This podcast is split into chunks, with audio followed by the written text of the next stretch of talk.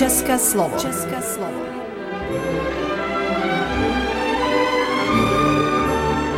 Vysílání pro českou menšinu v Srbsku. České slovo.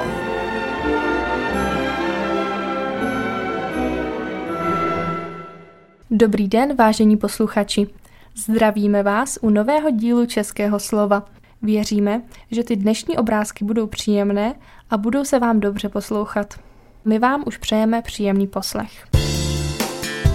České slovo. České slovo.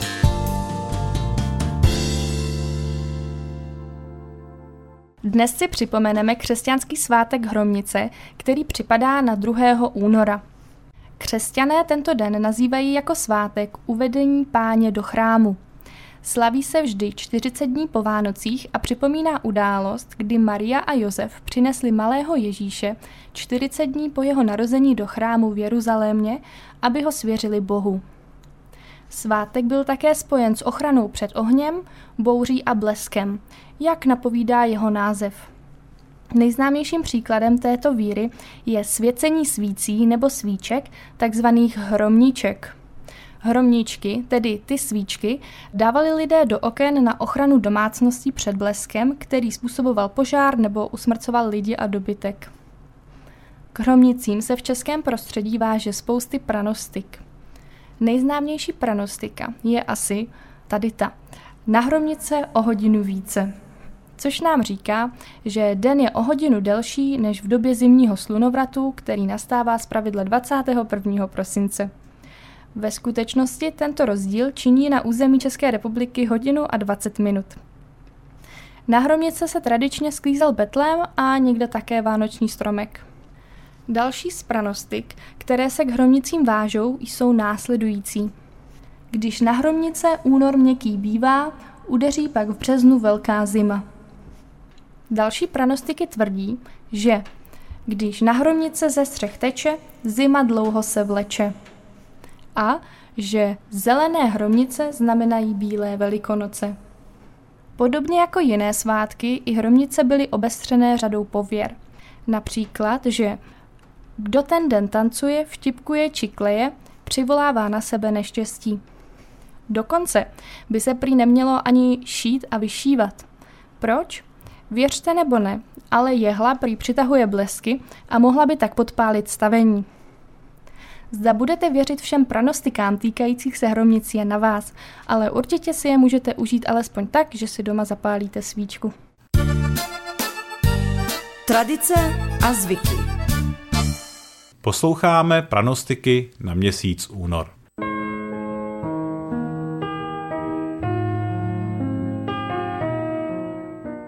Říká se, na hromnice o hodinu více, na hromnice půl krajíce a půl píce.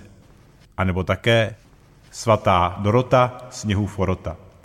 Svátek uvedení páně do chrámu, lidově nazvaný hromnice, býval významným svátkem. Podle legendy nesla bohorodička po 40 denní očistě své dítě poprvé do kostela. Na hromnice se nechávaly světit svíce a posvěcená hromnička pak chránila dům před bleskem a svítila také u lože umírajícího. O hromnicích posuzoval hospodář stav svých zásob, vydrží do příští úrody.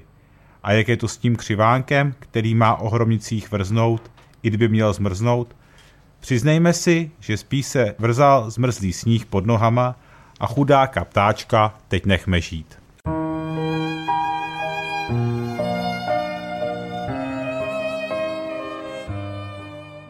Říká se, že na svatého Valentína zamrzne i kolo mlína. Obchůzka maškarádů při maškarách povsi v celé naší vlasti má potom staletou tradici, kterou nepřemohla žádná vrchnost ani žádný režim. Proto byl fenomén lineckých maškar zapsán v roce 2010 do prestižního seznamu nehmotného kulturního dědictví lidstva Světové organizace UNESCO.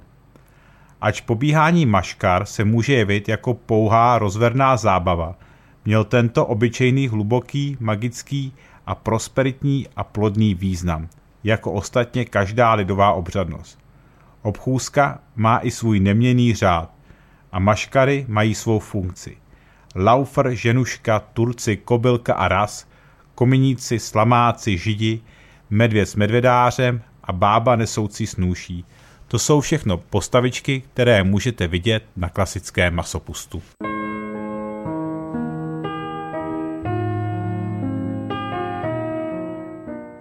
Říká se, zima blátivá, nemoci rozsívá.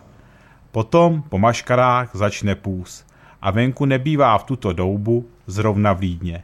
A tak je lépe doma sedět za kamny. Dávno už pominula doba, kdy se v zimním čase scházely ženské k takzvaným dračkám. Drali husí peří, kterým pak nadívali veliké duchny a povlečenými strakatými kanafasovými kapnami. Ručně tkaný kanafas byl poctivý, tuhý a musel vydržet více generací. Taková těžká peřina pak objala nocležníka a doslova ho zalehla, takže si ani netroufl pocítit chlad. Při draní peří se pak semlelo kdeco. Sousedky měly zaručené zprávy, co se ve vsi a v okolí událo, kdo s kým a tak. Husí peří dnes nahradili modernější materiály, ovčí rovno nebo dokonce umělé duté vlákno. Ale když se sousedky sejdou, odvíjí se jejich beseda obvykle jako kdysi dávno před lety.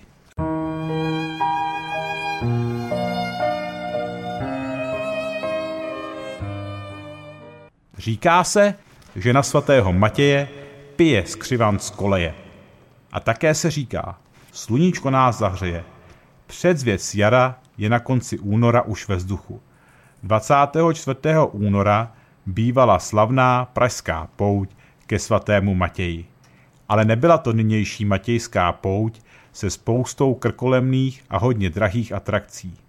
Pražané se vydali pěšky přes okolí vesnice na dlouhou pouť ke kostelíku svatého Matěje v Břevnově.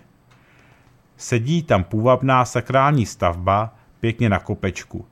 Dnes má pozdně barokní podobu z konce 18. století. Ale původní kostelík byl prý dokonce založen už knížetem Boleslavem II. z konce 10. století a byl postaven v románském slohu. Po mši svaté se lidé rádi pobavili, zatancovali si, nakupovali v boudách u trhovců nejrůznější dárečky a pamlsky z poutí. A pak se zase pěšky vrátili zpátky domů do Pravy. Tehdy Břevnov totiž ještě nebyl zdaleka součástí hlavního města Prahy.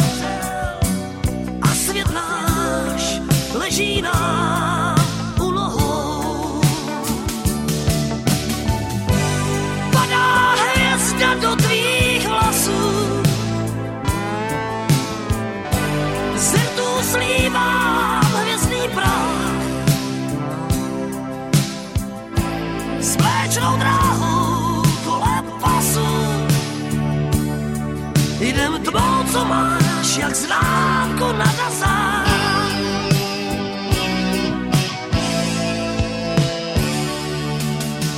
Chlátej ke mně do snů, cestu znáš, okno mám do kozá.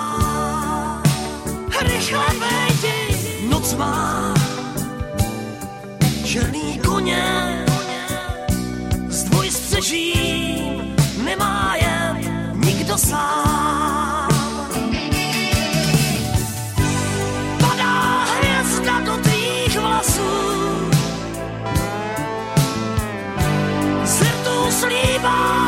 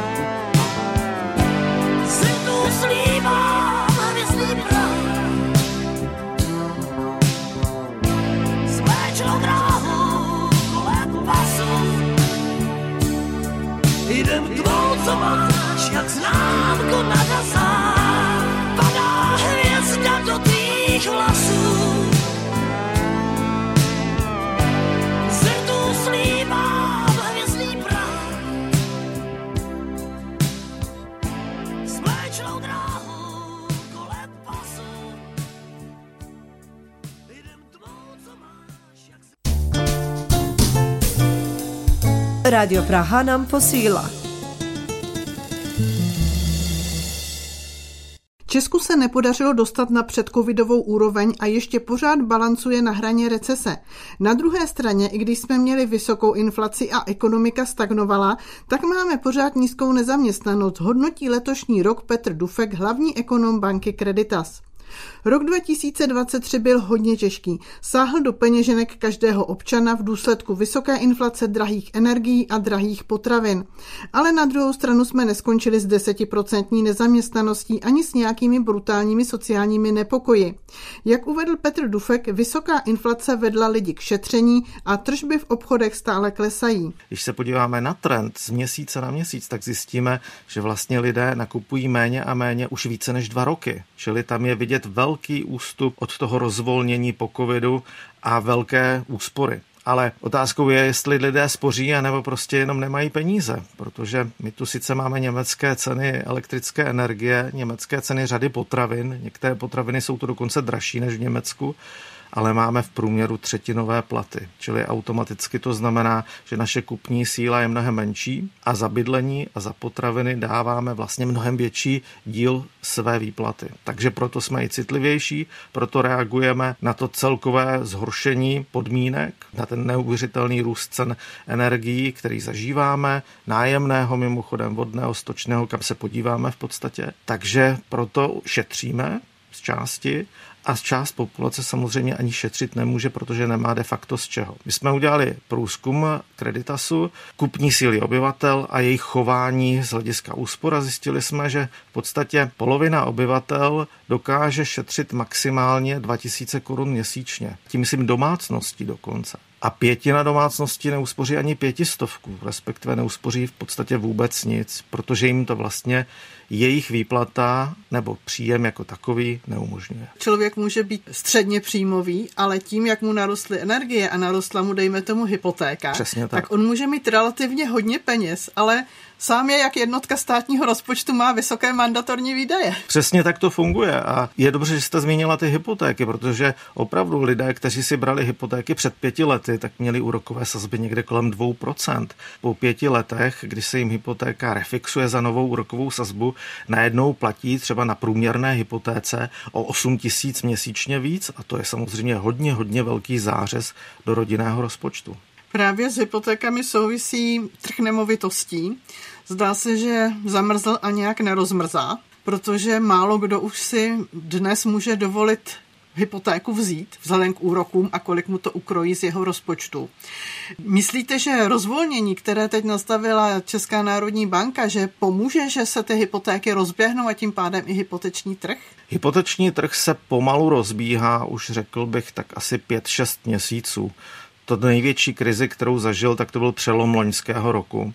A teď už je vidět, že každý měsíc těch hypoték je víc a víc a lidé taky nějak spolehají na to, že úrokové sazby budou klesat a oni si tu sazbu dokáží velmi rychle změnit. Takže tady si myslím, že je hodně velká sázka na to, že bude líp a lidé si v tomto směru věří. Na druhou stranu, jak se rozběhnou hypotéky, tak se zase rozběhnou i ceny nemovitostí. A my jsme zažili neuvěřitelné období, kdy nám vlastně za posledních deset let ceny nemovitostí zdražily o více než 100%. To byl jeden z největších růstů cen nemovitostí, tím myslím byty a rodinné domy v celé Evropě. Takže my jsme momentálně viděli, že se nám trh zastabilizoval, trochu nám zlevnily starší nemovitosti teď se nám to znovu rozjede a to bydlení bude zase o něco méně dostupné. A to jsem ani nezmínil, že se vlastně téměř přestalo stavět. Developeři vlastně letos na jaře šlápli na brzdu a přestali rozvíjet nové projekty a je vidět útlum bytové výstavby, takže až si lidé půjdou třeba po novém roce pro hypotéku, tak už budou vybírat z daleko menší nabídky bytů a čím méně bude těch bytů na trhu, tak samozřejmě budou i automaticky dražší a ostatně i Česká národní banka počítá s tím, že ceny nemovitosti v příštím roce porostou. Také se tento rok hovořilo, vlastně takovým hlavním tématem byl úsporný balíček. Já myslím, že balíček je dobrý asi v tom směru, že vůbec je, protože po dvou letech se vláda rozhodla něco začít dělat se státním rozpočtem a bylo jasné, že něco začít bude muset dělat. Ten schodek, který tam každý rok vznikal, přes 300 miliard korun, na který jsme si museli půjčovat, je vlastně neudržitelný. Takhle nemůže hospodařit domácnost. My už jsme se dostali do situace, kdy si stát půjčoval na běžný provoz. To je jako kdybyste si půjčovala na nájemné nebo na splátku hypotéky. Takhle by žádná domácnost a žádná firma nemohla fungovat, ale Česká republika tak fungovala naprosto běžně a dva roky se tvářila, že to je vlastně v pořádku. Takže konečně máme balíček, i když k němu mám spoustu výhrad, tak bych chtěl rozhodně pochválit Ministerstvo práce a sociálních věcí, že se odhodlalo sáhnout i do důchodového systému, který je potenciálně velmi nebezpečný z hlediska vývoje státního rozpočtu v dalších letech. A jak hodnotíte rozpočet na rok 2024? Já myslím, že ho budeme moct hodnotit teprve v příštím roce, až uvidíme, jak se ty daňové příjmy, které se tam namalovaly, začnou skutečně vyplňovat jestli firmy ještě více budou odvádět do státního rozpočtu daně ze svého zisku, jestli se bude dařit vybírat windfall tax a samozřejmě uvidíme tu DPH, která letos s rozpočtem mává docela, bych řekl, hojně. Je vidět, jak lidé šetří, samozřejmě odvádějí ve svých nákupech nižší DPH. Zároveň vysoká inflace ale umožnila, abychom nejenom platili víc za zboží, ale vlastně de facto platili víc i státu za DPH. Stejně to platí u elektriky, když platíte dvojnásobek za megawatt hodinu, tak automaticky platíte i dvojnásobek za DPH. A tam si myslím, že právě u té daně z přidané hodnoty bude ta největší slabina. Ten rozpočet není nijak ambiciozní. Schodek 252 nebo 254 miliard, to není žádný úspěch. Zvlášť, když je ještě postavený na tom, že státní fond dopravní infrastruktury, který obvykle v tom rozpočtu byl schovaný, si může půjčovat peníze bokem takže ono to ve skutečnosti může dopadnout ještě hůř. A váš celkový výhled na rok 2024 optimistický nebo naopak pesimistický? Já musím říct, že obvykle, když dělám výhledy, tak jsem pak hodnocený jako pesimista a výsledkem je, že jsem byl ještě takový optimistický pesimista, takže doufám, že to nedopadne i pro rok 2024. Já věřím tomu, že nám v lednu inflace výrazně poklesne. Ona už teď je vlastně, bych řekl, z části tak jakoby statisticky nadhodnocená tím loňským přijetím energetického úsporného tarifu. Je to taková statistická hra. My máme fakticky inflaci někde pod 6%, když si odmyslím tyhle ty hrátky. Takže jak nám v lednu klesne inflace, tak přece jenom i ten tlak na peněženky českých obyvatel by měl výrazně zmírnit. Velkou neznámou jsou samozřejmě ceny energií, Tady si myslím, že se před koncem roku rozehrála velká hra o ty poplatky, které jsou spojené s každou megawatt hodinou, za kterou platíme, za distribuci, za různé systémové služby a za obnovitelné zdroje a podobné věci tak tam si myslím, že je taková, bych řekl, velká nejistota. Nikdo neví, jestli bude platit od nového roku o 5% víc, nebo o 10% víc, nebo naopak dokonce bude platit méně. Ale v každém případě a inflace by nám měla spadnout minimálně na 3%. A to už je opravdu prostředí, ve kterém se dá fungovat. Nikoli s 15% inflací, ale opravdu se 3% inflací je to daleko lepší. Věřím tomu, že se nám zlepší kupní síla obyvatel díky nižší inflaci, ale tu ztrátu, kterou jsme tady zažili od roku 2019, ztratili jsme každý v průměru na svém příjmu reálně více než 10%. To jsme nikdy nezažili v minulosti. Tak tu budeme dohánět alespoň tři roky, když to bude dobře.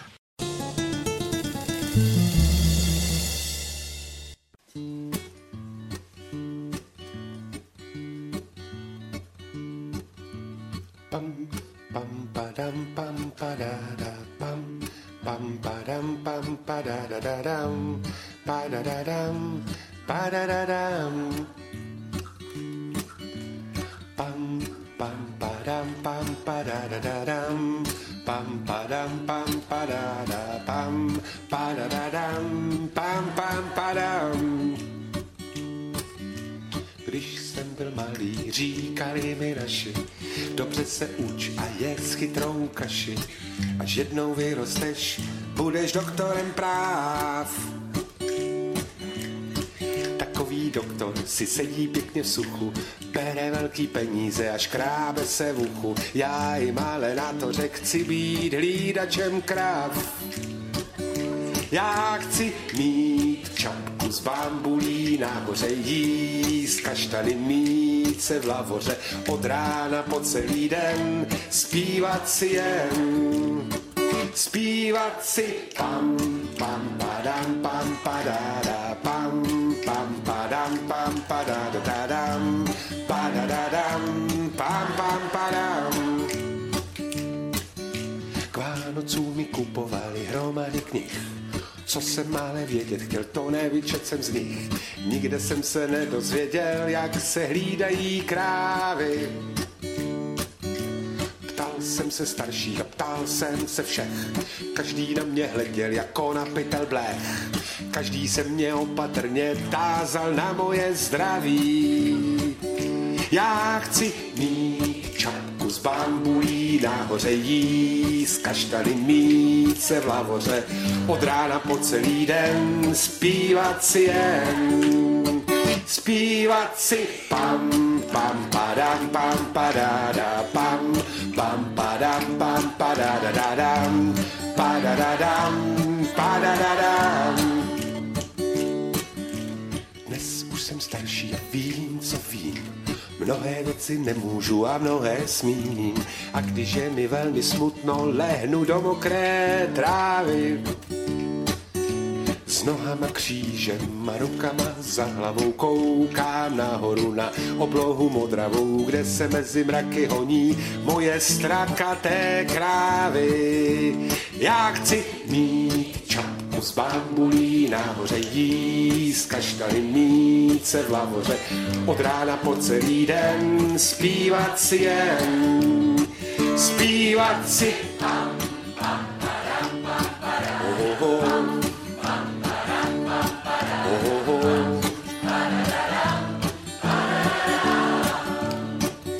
Já chci mít čapku z bambulí nahoře jíst, kaštany mít se v lavoře, od rána po celý den zpívat si jen.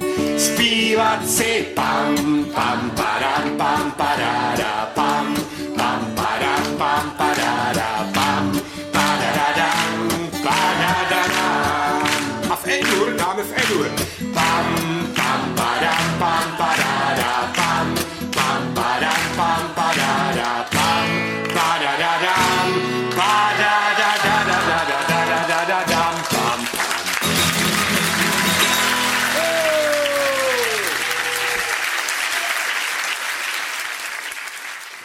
České slovo.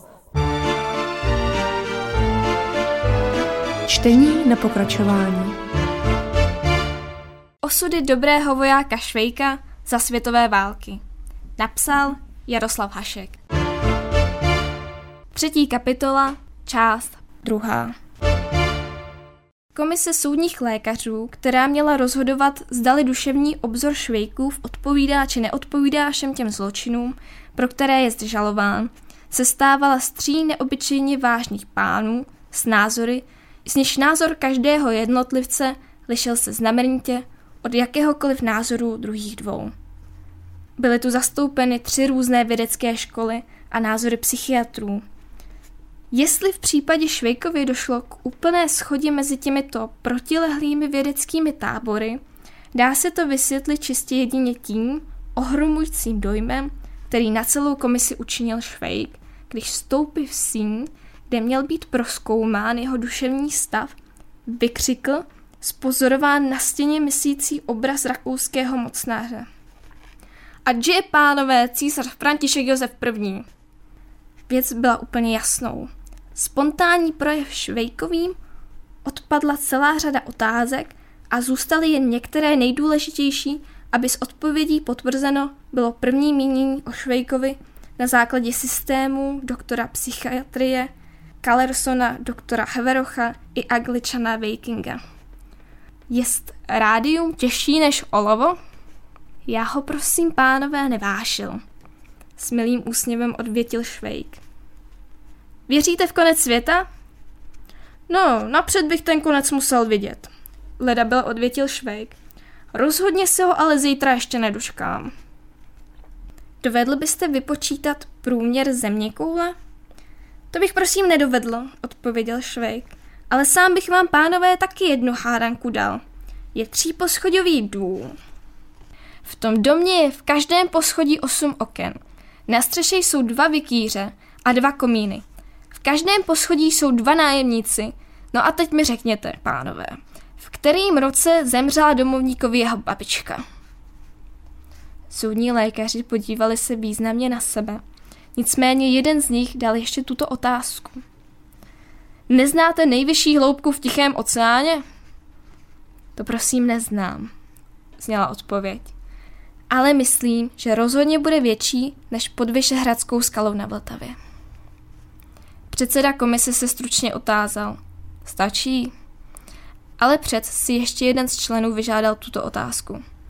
Kolik je 1897 krát 1863? 729, odpověděl Švejk nemrké. Myslím, že to úplně stačí, řekl předseda komise. Můžete toho obžalovaného zas odvést na staré místo. Děkuji vám, pánové, odvětil ústivě Švejk. Mně to také úplně stačí. Po jeho odchodu kolegie tří se shodla, že je Švejk notorický blb a idiot a podle všech přírodních zákonů vynalezených psychiatrickými vědátory. V relaci odevzdané vyšetřujícímu soudci stálo mezi jinými. Níže podepsaní soudní lékaři bazírují na úplné duševní otupělosti a vrozeném kretenismu, představeného komisí výše ukázané Josefa Švejka, vyjadřujícího se slovy jako ať žije císař František Josef I., kterýž to výrok úplně stačí, aby osvětlil duševní stav Josefa Švejka jako notorického blba.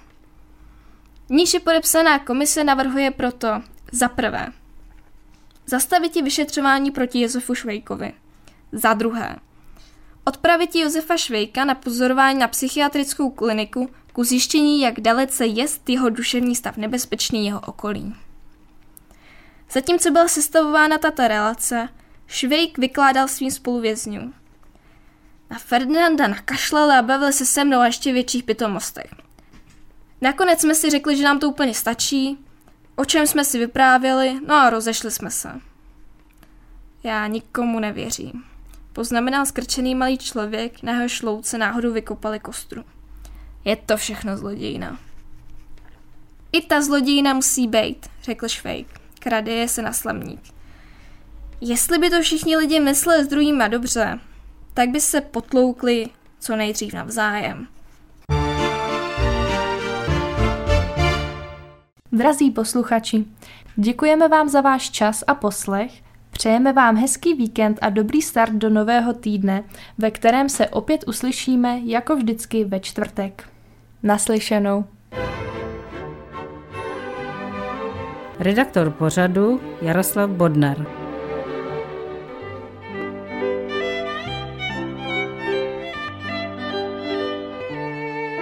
Poslouchali jste České slovo, vysílení pro českou menšinu v Srbsku.